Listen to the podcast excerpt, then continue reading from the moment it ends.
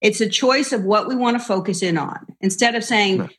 focusing on what are the executives doing? What is my boss doing? Either what are even my coworkers am I, are doing? It's what do I want to focus on? No. It's a matter of where am I going to put really the lion's share of most of my focus.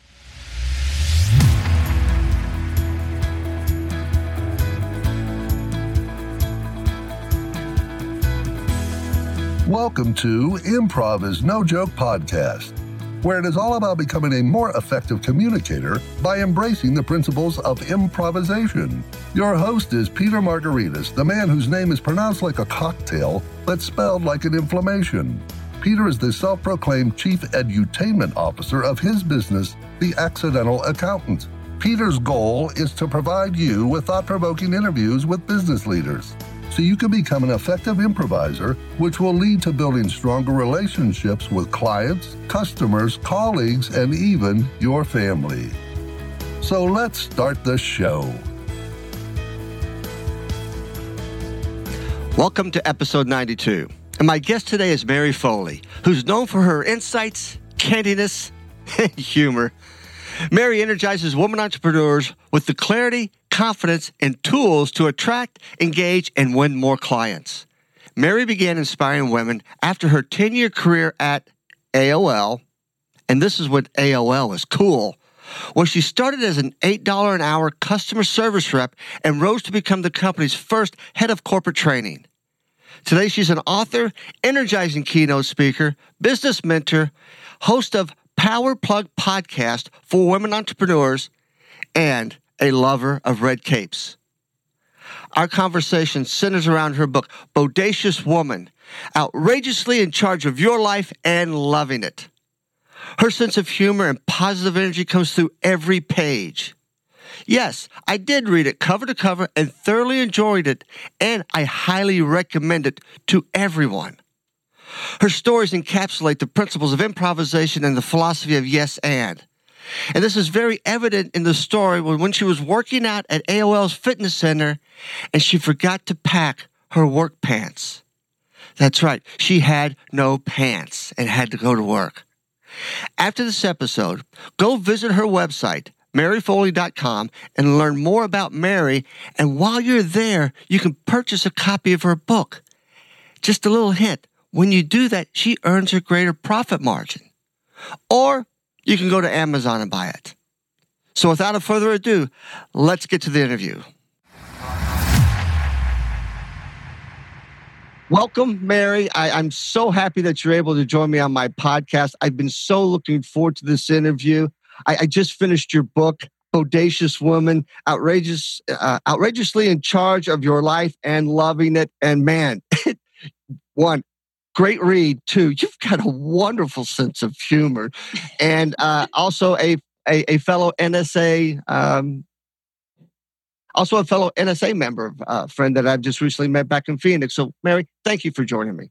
Well, it's great to be here. I'm, I'm looking forward to it. And by the way, you have to say the title of the book Bodacious Woman, Outrageously in Charge of Your Life and Loving It just want to give that right emphasis, you know.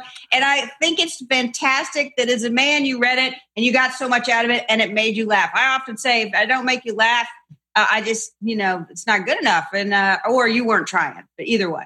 Okay, exactly one of the two. So I will put this up on the screen so everybody can see this. And actually, I marked specific pages yeah. in here because your, there's your some of the stories. Not, yeah, your mileage may vary, may not come with all those sticky notes. Okay. Exactly. So, Mary, give us give us a little bit about yourself. Tell us uh, how you came about in, in, writing this book and and, and becoming a a, a a, a speaker. That was terrible. A, a, a, speak, a speaker. how, how, tell us how you how you went from an engineer, right. which I couldn't believe as I read this book that you were an engineer to where you are today. Yeah, I know. A lot of people say, Mary, how did you go from, uh, you know, engineering school, uh, graduated from Virginia Tech in industrial engineering, uh, to Whoa. becoming the head of corporate training for AOL when you just even started as an $8 an hour customer service rep at that company. And then now, of course, I'm uh, I have my own company and I'm mentoring and I'm coaching women entrepreneurs. And I always, you know, here's here's the truth of it, really. is I had a detailed step by step plan that I executed without flaw. And if you As believe an engineer that, would. yeah, exactly. Well, you know, and, and of course, I'm really only 35 years old and used to be a blonde. But here's the deal. you know, none of us. You know, I graduated from college like a lot of other people did, um, and I didn't really know what I wanted to do with my life. I, I did know one thing. I know what I didn't want to do. that was for sure. I graduated an engineering degree. I'm very proud of that. I earned every moment of that. But I also realized I didn't want to be an engineer after all of that. And, and, it was something I could do, but it didn't really make my heart sing. It, and I thought, I want to find a career I loved. Although I didn't fill in the blank, I didn't know what that was. So I said, okay, I got to be practical. I got to do something to just, you know, get a job, earn some money, and pay some bills and get started. So what I decided to do was um, say, well, I don't know what I want to do. So where do I want to live? So I moved from, I grew up in a small town in Virginia, went to Virginia Tech, which is also in a small town in Virginia. Um, and said, I'm going to go to the big city to me, which was around Washington, D.C. area. So I moved there uh, and I was just looking for a job, any job to pay the bills. I found an $8 customer service job at the really small computer company uh, that was called Quantum Computer Services. And I thought I'd wow. stay there three months, you know, to find, I get in the area, look around, um, and figure out something more. Well, I really liked the company. At least I liked the vibe. You know, I'm 23 years old. Um, I'm not looking for the big corporate thing. This was like a dot com feeling of a company in the late 80s, uh, before there was even that term. And I thought to myself, I really like this company. What can I do more here? Well, um, the training looked like it was. Now, I was a customer service rep, the company was not growing. Fortunately, uh, after a year, I hung out for a year. Um, uh, a position opened up, and I went for it and i was in competition with some other really qualified people and you know i thankfully i look back and go i'm so grateful i got that opportunity and became a trainer for customer service reps a job i had been doing for a year um, that company i thought i'd stay three months as i said i stayed 10 and a half years they changed their name from quantum computer services to aol became a global brand went from about 120 employees to 12,000. And when I left 10 years later, a little over 10 years later, not only was it known as a global brand, uh, and of course, really brought AOL brought the internet as we know it today to the masses, to everyone. And of course, people have taken it further from there. But to be part of that was an amazing experience. Uh, but I never would have predicted. But I realized if I want to create the career I want, let alone the life I want, I needed to get more bold, more gutsy. And that's where the word bodacious came into my life and became a personal rallying cry. And you've also branded, you, you refer in your book, um, just find uh, BOMOS. BOMOS, yeah. well, um, that stands for bodacious moment. So it's just a short version, you know. It's, it's and it was this idea that kind of came out of being bodacious and and taking, you know, being bold, taking some more risks, that type of thing. And there are moments that we all have, you know, small, medium, and large, where we know we've now taken a risk. We ask someone, hey, what do you think of this idea? you know, might be a boss, might be a client. We reach out, we find it. Hey, is it, you know, when you're when you have your business of your own or you're in sales, you're constantly doing that. You're not sure where it's going to land. You know, at first, it's really much more scary or it's certainly uncomfortable. Those are BOMOs. It, it also could be someone walks into your office or um, you know it could be in a personal relationship someone shows up and says something you're not expecting or brings a situation you're not and you have a response that is like, all right, it is time to say, no, this is not going to happen this way, or this is what I think of it, and I'm not sure how that's going to land.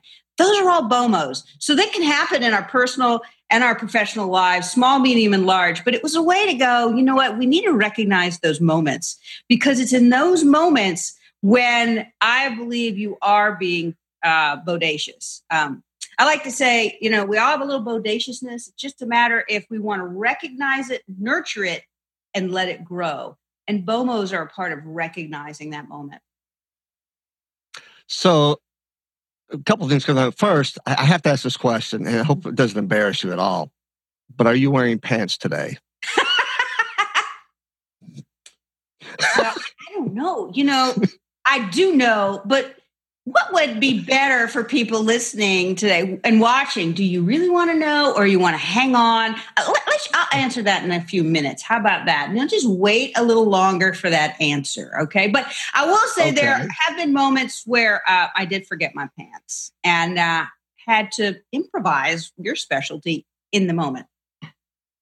It was a BOMO of so Yeah. Yeah, a bow of sorts. So you want to share that now, or we'll share that that story here okay. in a bit. All right. So it, it, it, you're right. It's one of those uh, stories that, yeah, even my father today, you know, says jokes about, you know, did you remember your pants? And he still thinks it's hilarious that I would even share this story, not only in print, but you know, and I'm in front of groups.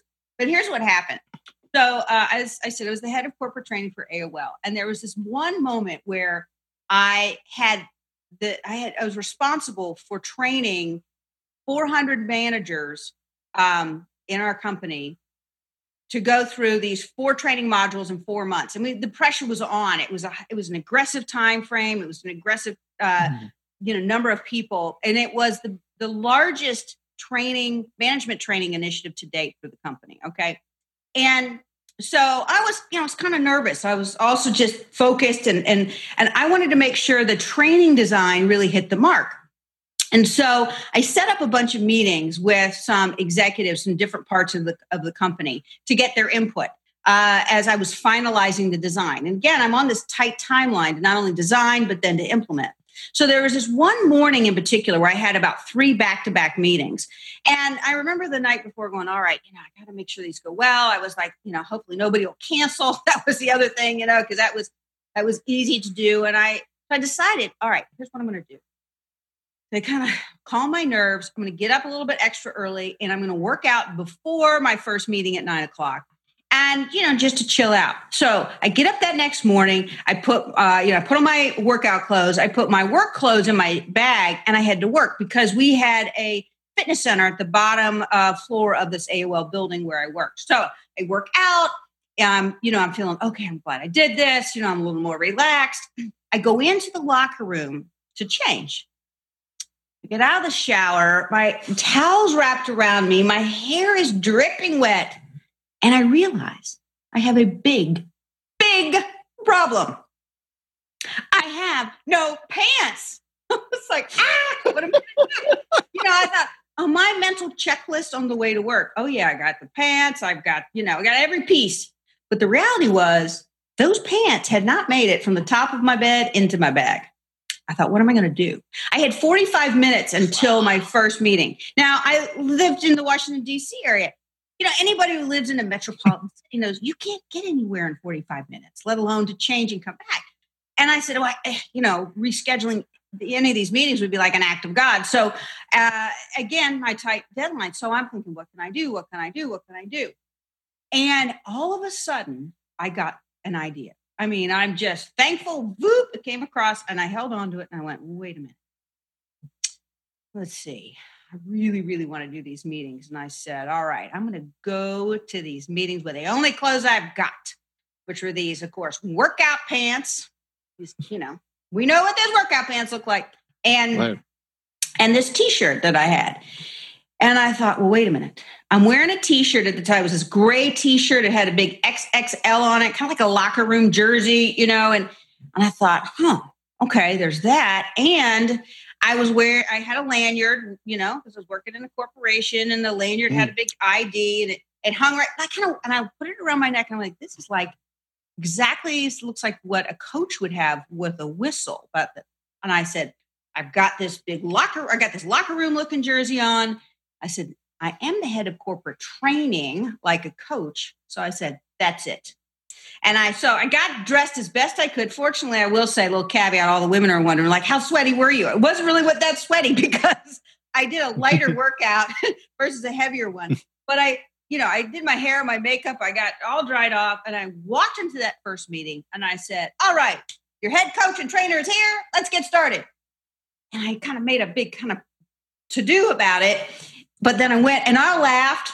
And then, you know, I sat down and we started in our meeting. And I did that for the first, the second, and the third meeting. And and I I walked away with what I needed for that training design. Now, about noon, I looked at my schedule and I went, I, am gonna, I can go home and back now. I'm, so I'm gonna change my clothes. So I did that, and I'll tell you though, Peter, when I, I, was, you know, at home changing my clothes, I still felt a little stupid that I forgot my pants, but I also had a little smirk on my face, and I said, you know, I didn't let that get a blocker in my day and become a barrier to what I wanted the most right then. And uh, I thought to myself, you know, Mary, that's just a little bit of bodaciousness. And um, so the most I got was memorable laugh. Uh, and, and, a little teasing from one of my HR uh, colleagues who said, "You're really taking this casual dress code pretty seriously, aren't you, Mary?" and I, I said, "Yes," but so so this was not the norm to walk around in you know short lycra pants and a t-shirt um, but yet nobody stopped me and said you had to go home. So I thought that was funny too. Uh, so that's that's the story. I went to work without my pants, um, and I survived and got what I wanted.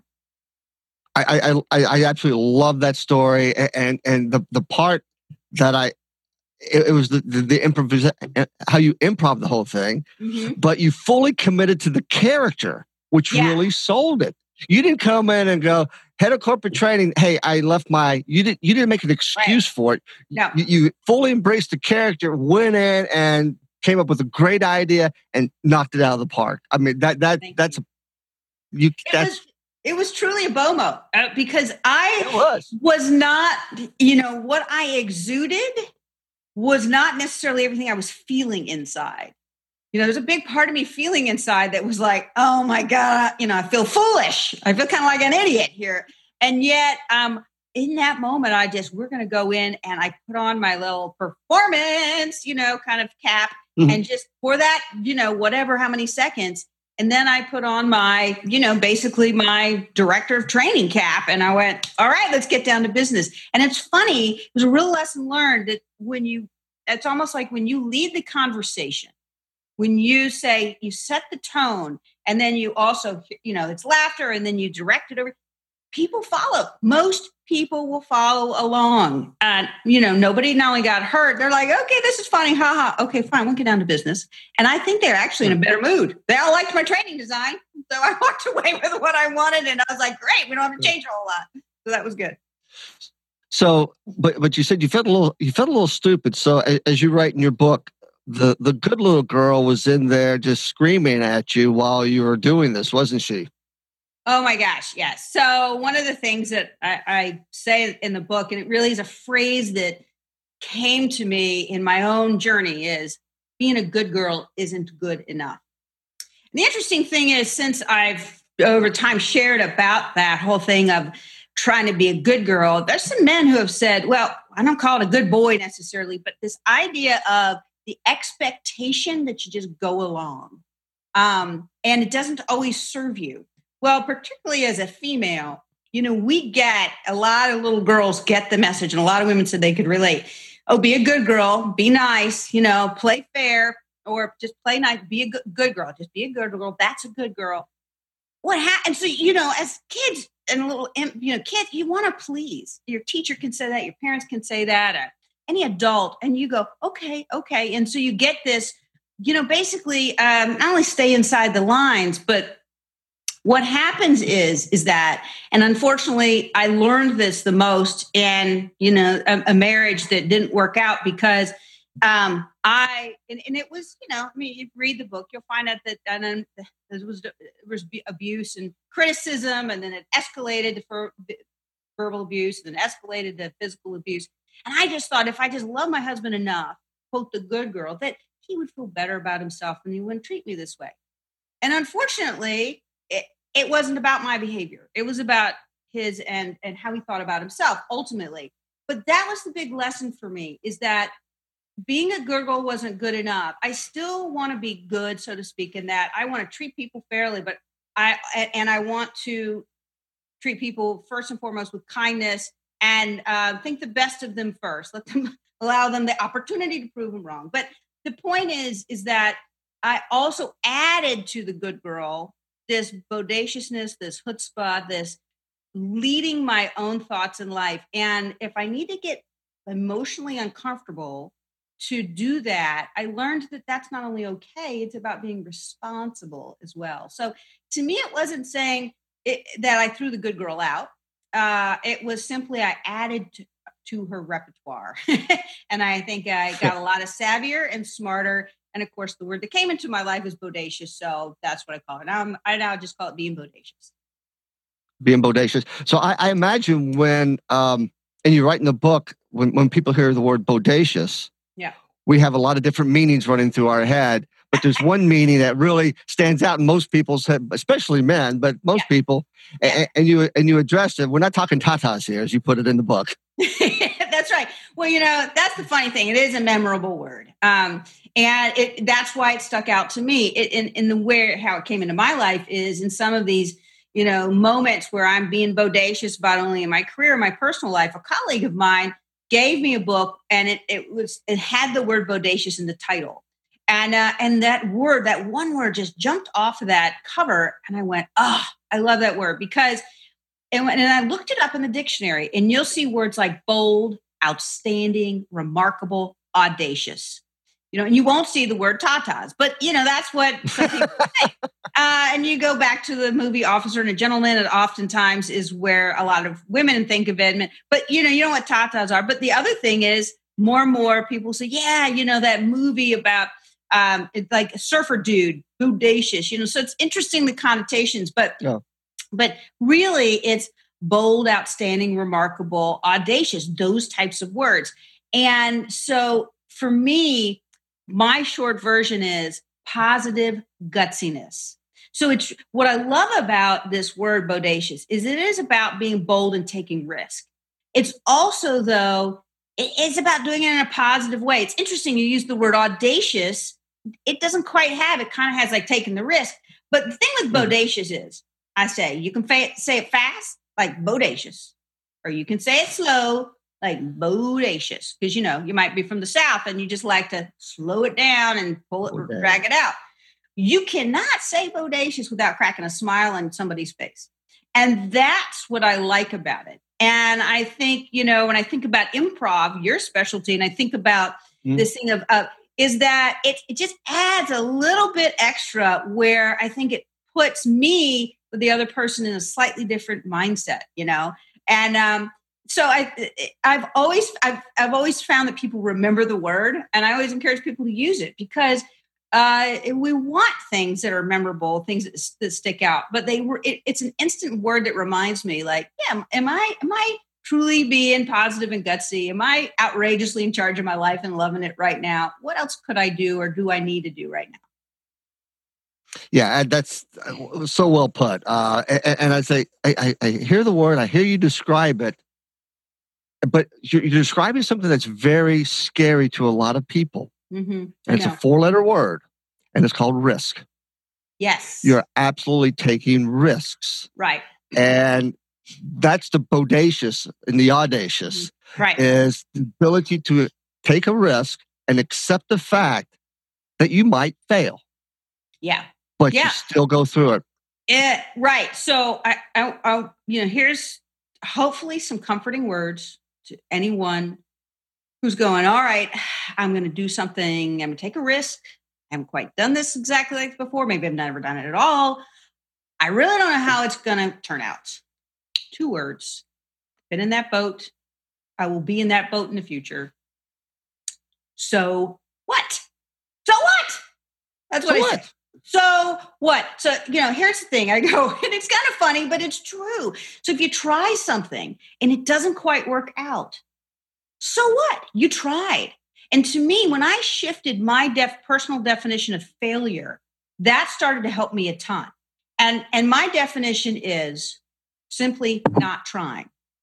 So if I try something that I really want to do, I really want to see happen, or I really want to see a ter- particular result, and it doesn't quite work out. I go, but I tried. I, I, I actually took the initiative And if I say nobody died, we're fine. Okay. So, what right. can I learn? What can I do going forward? A lot of times, whenever we do something new, it's a risk, just is. Right. And the, the, you know, uh, if we just kind of let get to the numbers and we think about, you know, probabilities and we think about statistics, things like that, first time you do anything new, probably not going to go exactly as planned. Probably not going to be the best, uh, the very perfect outcome. So plan on it. Plan for it not to be the best. So what? You know, and so, but you still go, you can still go for it. And you know, and I always do. Okay, did it? it it's either going to be on some range. It was awful. Nobody died. Okay, that's what you can comfort yourself in. Or you go, hey, that worked right. out pretty well. What can I do better next time? Uh, what would work out? You know, what, what do I learn from this and take forward? That whole thing brings the risk and the fear down to size, and um, actually now makes it more I don't even playful. And I love your, you know, your focus of of improv and using yes and because it goes, yes, I tried, and here's what I do different next time. Yes, that worked pretty well, but eh, not eh, sorry, but see, yeah, it's easy to whoop, whoop, whoop, yeah, here and here's how um I would change it. So I, I, think that just that those two things really uh, help, really help. The the yes and and so what? What's next? You know, let's just yeah. Exactly. I, and someone shared this with me. Uh, I don't last year at some point in time, and they they took fail fail and made it into an acronym, mm-hmm. which stands for first attempt in learning. It's a great acronym. I'm far more it accurate. To, yeah. Yeah. And, and, I don't know if you can see on my whiteboard back here, there in the back, I have it written out. So oh, I see it every day. Yeah. First attempt in learning because I, you know, if my mom's listening to this, I, I'm sorry. Uh, but my dad was not one of, of accepting failure and accepting mistakes. They were not deemed as first attempt in learning.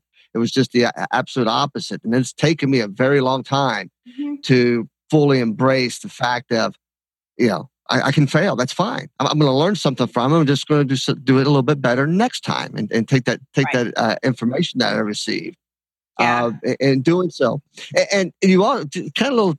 I mean, you, you've got so much energy, you got so much passion, and you try so many cool different things. Uh, I, am going to invite myself to Thanksgiving dinner uh, this year because you, you you guys have you guys have taken Thanksgiving dinner or Christmas dinner right. to a whole new level. Right, right. And it, I share this some real stories. Uh, of course, stories always uh, help to illustrate anything, but um, you know, I always go, "What? I, I don't need to make up stories because I just need to live life and pay attention because you know stuff happens right. to all of us, whether they happen to us or we we try, right? So um, one of the things is about uh, about risk. I think that helps is to have the mentality. I'm going to thrive on change. You know, things aren't going to go, I, and I'm going to try. Some, I'm going to try new things, and so try new things that are not, um, you know, don't have a whole lot of negative consequence as well.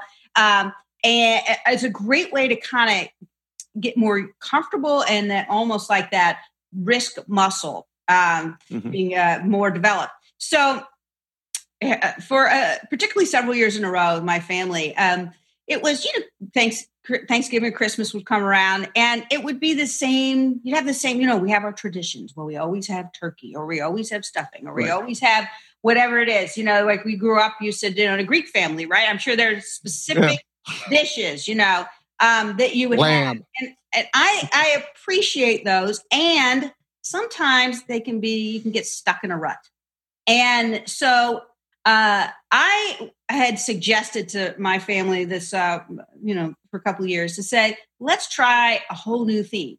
So instead of our traditional meal, I said one year we said, let's go Italian. So what would the Italians have for um, for a holiday dinner? And frankly, we'd look it up and go, man, that's too that's too mm-hmm. difficult to make. But we would everything would be different in Italian, and just the fact that we shifted from what we normally would do to a different realm. Then it not only was the food, now it was what's Italian music we could play.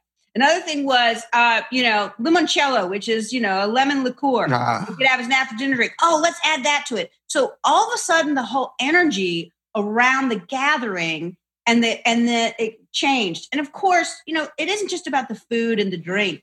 It's about getting together as a family and having a good time together, continuing those relationships, uh, and making it a special moment. And you make it special in some ways by just changing it up, and everybody gets a different piece in ownership. So we did that one year. Another year we did Cuban. And so, yes, something that was really fun. So it, eh, we're and we're all of course exchanging presents. So one of the two two of the funny things to me on that Cuban dinner that happened uh, for a holiday dinner was one, my brother unexpectedly brought Cuban cigars or cigars for everybody. Now, yeah. I don't normally smoke cigars, neither do my sisters and or my mom, but we were all smoking a cigar. And I have these pictures of us that are hilarious.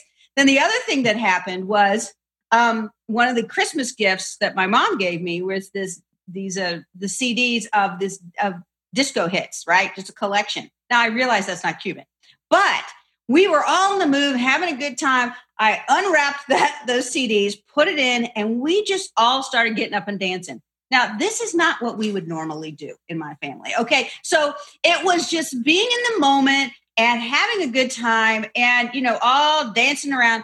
And I saw some pictures from that and I shared, but, uh, uh, and, and what I loved about that was I, you know, we had not only a good time, but I remember those moments so fondly. And I think it was just about what was the risk? The risk was let's do something different. Will everybody go along? Would everybody like it? So I, I, I kind of sold it, you know, in terms of let's do this, and you know, here's the different food, or here's what else could you bring?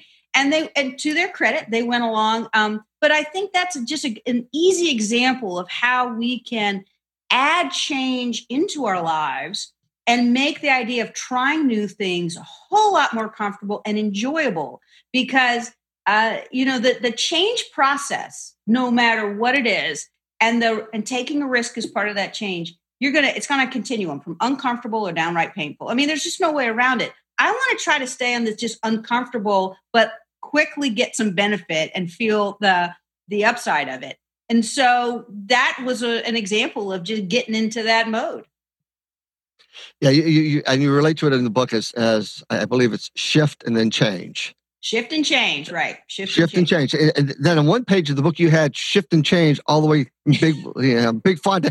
And you can't say shift change five times really quick before something slips. That's right. I tried. Right, you, you tried. Well, yeah, yeah, practice, practice, practice. I, right. You know, I mean, I like uh, to say shift and change, shift and change. Our lives are filled with shift and change, and it might slip out of shift and change, but and it's true. and again, so what so so so what so um you know i think we live in a time where change is happening to us you know external circumstances whether it's the economy or whether it's something geopolitical or whether it's um, all kinds of things it's just happening so quickly and they will continue to um, that we can't control but we have to respond to. Then there's what do we want to create in our lives and our businesses? And and keep in responding to perhaps the marketplace changes or clients changes um, where if we're in the off workplace you really are overall in a company that's responding to an external change. So the point being is i truly think that your ability to take risks more easily and often to bounce back to have the yes and perspective is not just a nice thing. I think it's more and more a critical strategy for not just surviving but thriving. And so that to me is my continued motivation to not only continue to do it in my life, but um, get better and better at it because there's always somewhere I can grow. That's for sure. And, and you're, you're, you're, correct about that. And as you talk about this, you know, adapting in the workplace, and you've you've mentioned this comment uh, earlier about being in the moment, being present. Yeah. But the the thing that ties it all together is that positive energy, that positive attitude. There's things that out there within the organization you have no control over. And I'm I'm I'm, I'm tired of hearing people, oh, they're so stupid up there in the C-suite. Mm-hmm. I would have done something different, and they fixate on it. And right. it's like, but, but you you can't control that. You can right. make suggestions, but it's mm-hmm. outside of your realm. Only worry about things that you can control, your team, your environment, and come in every day with that positive mental attitude, that that that passion for what you do, mm-hmm. that will be the biggest gift that you can give. And, and and those who have done it, oh, okay, I, I I get it. But some people just can't get there. Right. And and I know sometimes you know personality types are different you know and there's chemistry sometimes it helps some personalities you know right. oh they're always happy happy you know or easier they bounce back and others are like can be um you know there, there, there's true chemical things that some people can be more uh, prone to being depressive um, or uh, and and see things in a critical light so there is some chemistry involved i, I don't want to totally take that out but here's the other thing right. not say not but and here's the other thing we get what we get, right? We get the personalities right. we get, and we have choice. It's a choice of what we want to focus in on. At like you're saying, instead of saying, right. Focusing on what are the executives doing, what is my boss doing, either what are even my coworkers am I are doing. It's what do I want to focus on more on. It doesn't mean we ha- we can completely ignore those other people or factors. I'm not saying that. I don't think you're saying that. No. It's a matter of where am I going to put really the lion's share of most of my focus. And you know, I guess I have two thoughts on this too, and to add, Peter. And one is, um, when I hear someone cont- continually complain about mm-hmm. other people in other situations, I think to myself, boy, that's a cop out. That's Ooh. easy. It is so easy. Yeah. It's like, psh, okay i want to you know i just go and and and i would go and then the other would be so i think that's just a cop out you know and i went so what are you going to do about it well they they should do this and this and this. Well you know who knows what they're going to do? What are you going to do about your situation and how you're going to respond to it right now? That's what i you know care that that's really the question. Because so it's not only one i think it's just a cop out and it's easy. And some people go oh no it isn't. All kind stuff like it's your life. You get to decide, you know, how you're going to interpret things, how you're going to take things in, where you're going to focus on. Yeah, it is a cop out. It, it is. You know, you may not like hearing it, but mm-hmm. I think it is. The other is, though, and here's the positive side that I go, why? Why do I want to focus in on things that I can control, do something about? Because frankly, I want more sanity in my life. Frankly, I just want to be happier. And I have a choice on my own happiness. And if my happiness is 100% dependent on what other people do, I will never be happy. Be happy. Exactly. And, and that's ulti- so that's my bigger motivation, you know. But I realize it's not only easier to sometimes stay in the critical mode, uh, it because it, it's a little more work. But you know what's interesting? People, oh, it's just a lot of work to stay positive or to see what's on, you know, what's going right or what I'm going to focus on. I go, yeah, well, what's it getting? What's it getting for you not? So I, I guess I go, it's not as hard as you think. You just have to start. You make a choice and you start. If you're not used to thinking in those terms, it's like any habit. It takes effort and and it takes um, continually catching yourself and in terms of your negative thoughts and going back or asking yourself that question, what can I do about this? How do I want to respond? If it's something simple as that. And over time, it becomes easier and more automatic. Now, every time we stop going to the gym, and I just recently resumed, so I'm in the middle of this, I go, dang, I wish I hadn't stopped because it's a lot easier to keep going than it is to stop and start again. So there's real effort at first, but the payoff, oh my gosh, the payoff is huge. Wouldn't trade it. Yeah, people, you know, we, we, we get into these, we, we want to do something and we take it on but we don't continue it. It's like uh, uh, Simon Sinek uh, once said that just because you attend a leadership conference doesn't make you a leader. It's, it's something that you have to practice right. every single day to create that habit. Right. And and I, we're all visually motivated, and we all need those reminders. And when I first uh, got the concepts of improvisation. It's more than being funny and, and yes, and I would put post-it notes and index cards up with just those two words around, just so it keep in, in front of me at all times. I, I've, and today when I wear uh, French cuff shirts, I've got cufflinks that say yes and. Mm. My wife wants to give me another one that says yes, dear, but that's a whole different story. uh, a, a, client of mine gave me a, a, bracelet that I wear that says yes and to keep it in front of me. And I know that you you have something that you wear and that in your workshops and stuff that after they quote unquote graduate that they wear to help Right. reinforce this. If you could share that. Yeah, so let me tell you about that. So, you know, in all this being bodacious, and there's different, you know, terms sometimes people can use for the same kind of concept. Well, um, you talked about the visual cues, right? All right. Right. So, you know, um, if you're in in the, you know, at work and you're either getting anxious about something because you're going to take a risk, or you know, you're you're just you're having to get up that positive gutsiness again. So here's what I suggest, and hopefully you can see this. All right, so let me see. So first of all, I'm gonna take off my uh, jacket here. Uh oh. Is this Uh-oh, woman fight if you're wearing pants- Okay, here's here it is. I am wearing pants. Okay, The- but uh, uh, you just have to believe me. All right, I'm Okay. wearing pants. But all right, so Okay. here from the so Amy Cuddy did a Yes. great TEDx talk, right? Right. And, and that TEDx talk was all about if we physically change our, um, you know, how we're standing or we're sitting, does that actually chemically change our bodies in a way to help us be more positive, or how does it impact our outlook? And so research shows that there are certain body positions that actually can you can help yourself to have a more positive gutsy outlook. And so one of them is called the Wonder Woman pose, the power pose. All right. Oftentimes. So here you go. So not only do I also do the Wonder Woman pose, I got the cape. All right. So here's the cape. And so the way she talks about it is if you stand here and you've got the Wonder Woman pose, you know, okay, we're gonna do it this way, I'm gonna do it this way. I Mm. can't do this. All right. And you stand like this, you know, your, your shoulders are back, your hands on your hips, your your legs are uh, shoulder width apart, and you just look up or you look ahead in a positive way. I'm looking down right now, so I apologize for that. Um, for two minutes. So you Mhm. take your phone and you put it on a timer for two minutes. And there's something magical about two minutes. Seems like short, short period of time, but it's actually a lot longer when you stand there in this pose.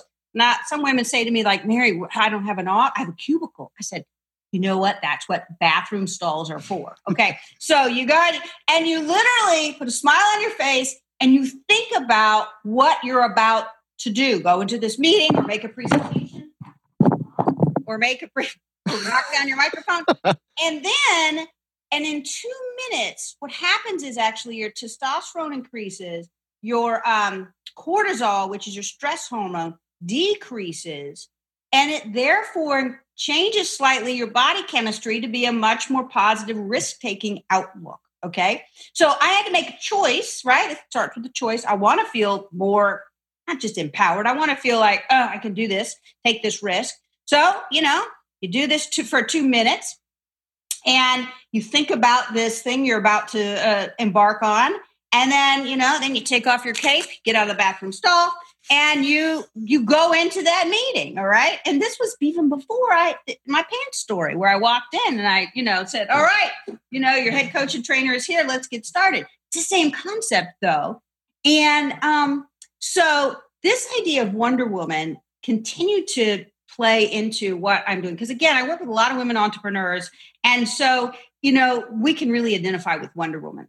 Uh it's it, you know whether we're of uh you know we grew up in the 60s 70s 80s 90s every woman says oh i love wonder woman. She's you know she's great. So and then of course the new wonder woman movie came out. We're all like finally that superhero got her own movie. It was a big hit too by the way. We thought that was really cool. And we all want to be you know the the the actress. Her name is what? Jill gadot i'm if i messed her up i'm so sorry but we all want to look like her too. So anyway we're to feel like point being is this thing of I can do it. And I can, you know, I, I, can continue to forge ahead and I'm kind of and fearless. Well, so I actually do when I do my workshop, I have one workshop in particular called Power Up Your Presentations. And it's all about for women entrepreneurs, how do you construct a presentation that for um, uh, presentations as a marketing strategy. So you're sharing about your expertise, you're you're giving some very practical takeaways, and then towards the end, you're doing a call to action for those who want more uh, to be able to follow up with you. So it's a great marketing tool. Uh, and so when they go through this to, at the end of the uh, workshop, they get their own red cape, and it's amazing. What if the first time I did this, I thought, oh, you know, I think they'll really like this. You know, that would be kind of cute, right? Oh, I so underestimated, so underestimated, which just shows the power of symbol. So at the very end, I had I gave them each a certificate. It was called Red Cape Certified. They said you are now, you know, qualified to power up your presentations. You have what it takes. You have the training. You've also tested it out. And we and I do this thing where I give them the certificate. I put on their red cape right there. We take a picture, and they all stand up straighter. They are beaming and they're owning it. The other thing that I've done is I have my own jewelry here. You had yours, and I'll show it. And this is also um, Wonder Woman. All right. mm-hmm. And I have a six month revenue accelerator program for women entrepreneurs. And this is all about small group experience, what you need to do, again, a strategic plan and tons of accountability and lots of in the moment problem solving to overall what's the result we want is to increase the number of our clients and increase our revenue. Well, you know, there's some Wonder Woman moments. There's some BOMOs that happen. So at the end of that six month experience, and many of them, you know, repeat as well, they get this bracelet. And and I wanted to give them something they could wear on an ongoing ba- basis. I mean, let's face it, we're not probably what we're all wearing but you know, you get funky looks a lot of times when you're wearing that red cape all the time. And uh, so this bracelet, like you wear your bracelet, mm. becomes a reminder to every one of these women that not only can you feel that Wonder Woman, but I also add another meaning, which is I want you to be able to look at this at any time on your wrist and go, I no longer have to wonder if I have what it takes to build my business. I no longer wonder if I uh, can create and generate more revenue. I no longer wonder if I can solve, figure out, and you know, a, a problem. Certainly going to get help. Certainly going to reach out, but I don't wonder how to get started and that I it can get resolved and I can move forward.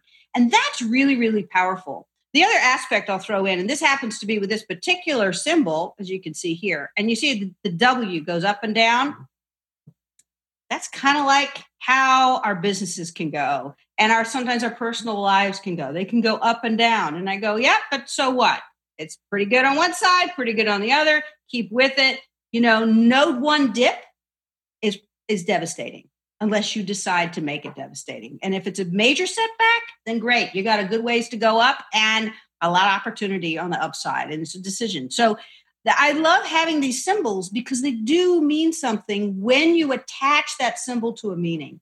And uh, I even had one of the gals who's in the program, and after she got that her bracelet, literally within a couple of weeks, she uh, came back and she said, "Mary, I was, you know, I was out, and I had a woman ask me about my bracelet. They she noticed. She goes, "Oh, is that a Wonder Woman bracelet?" She goes, "Yeah."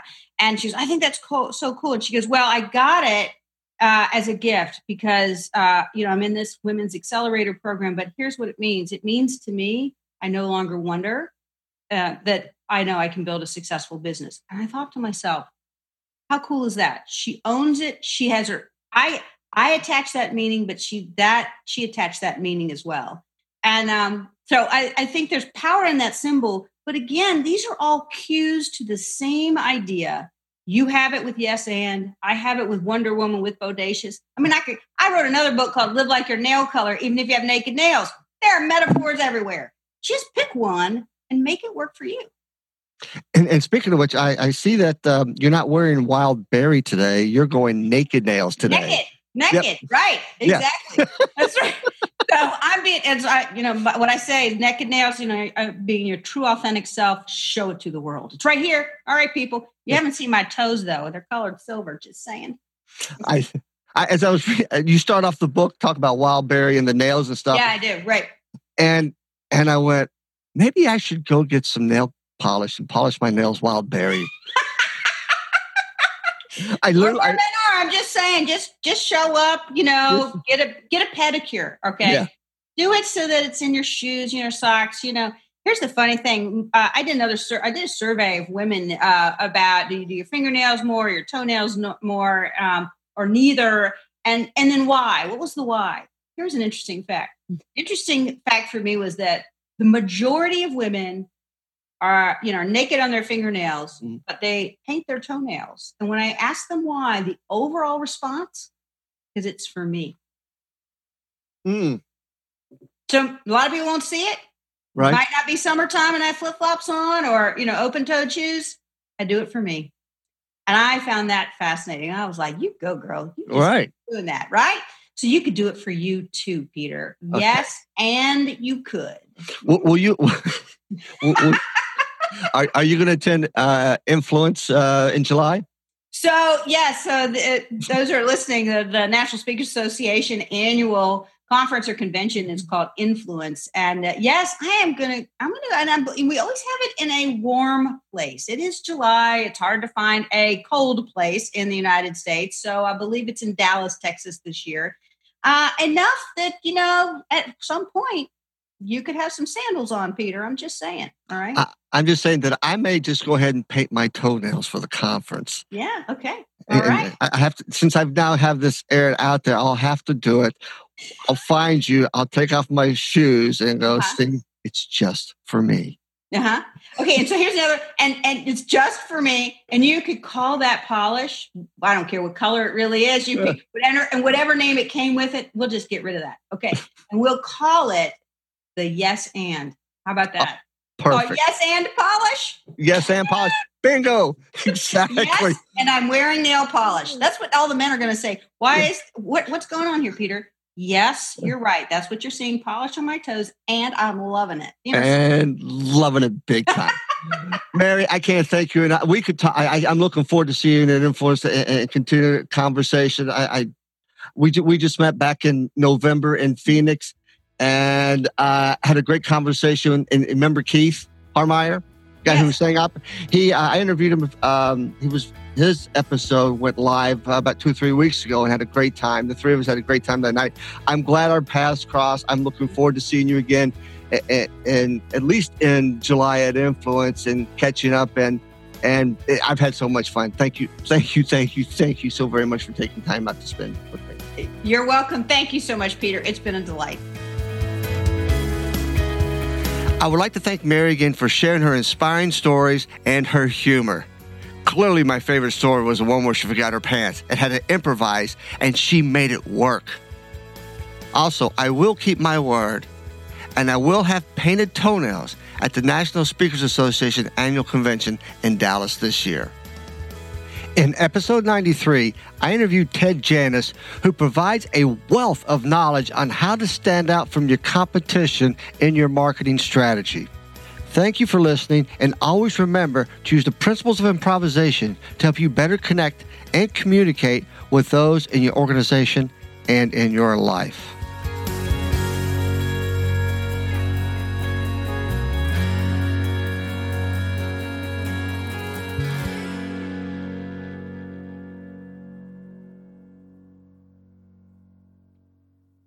This podcast is a part of the C Suite Radio Network.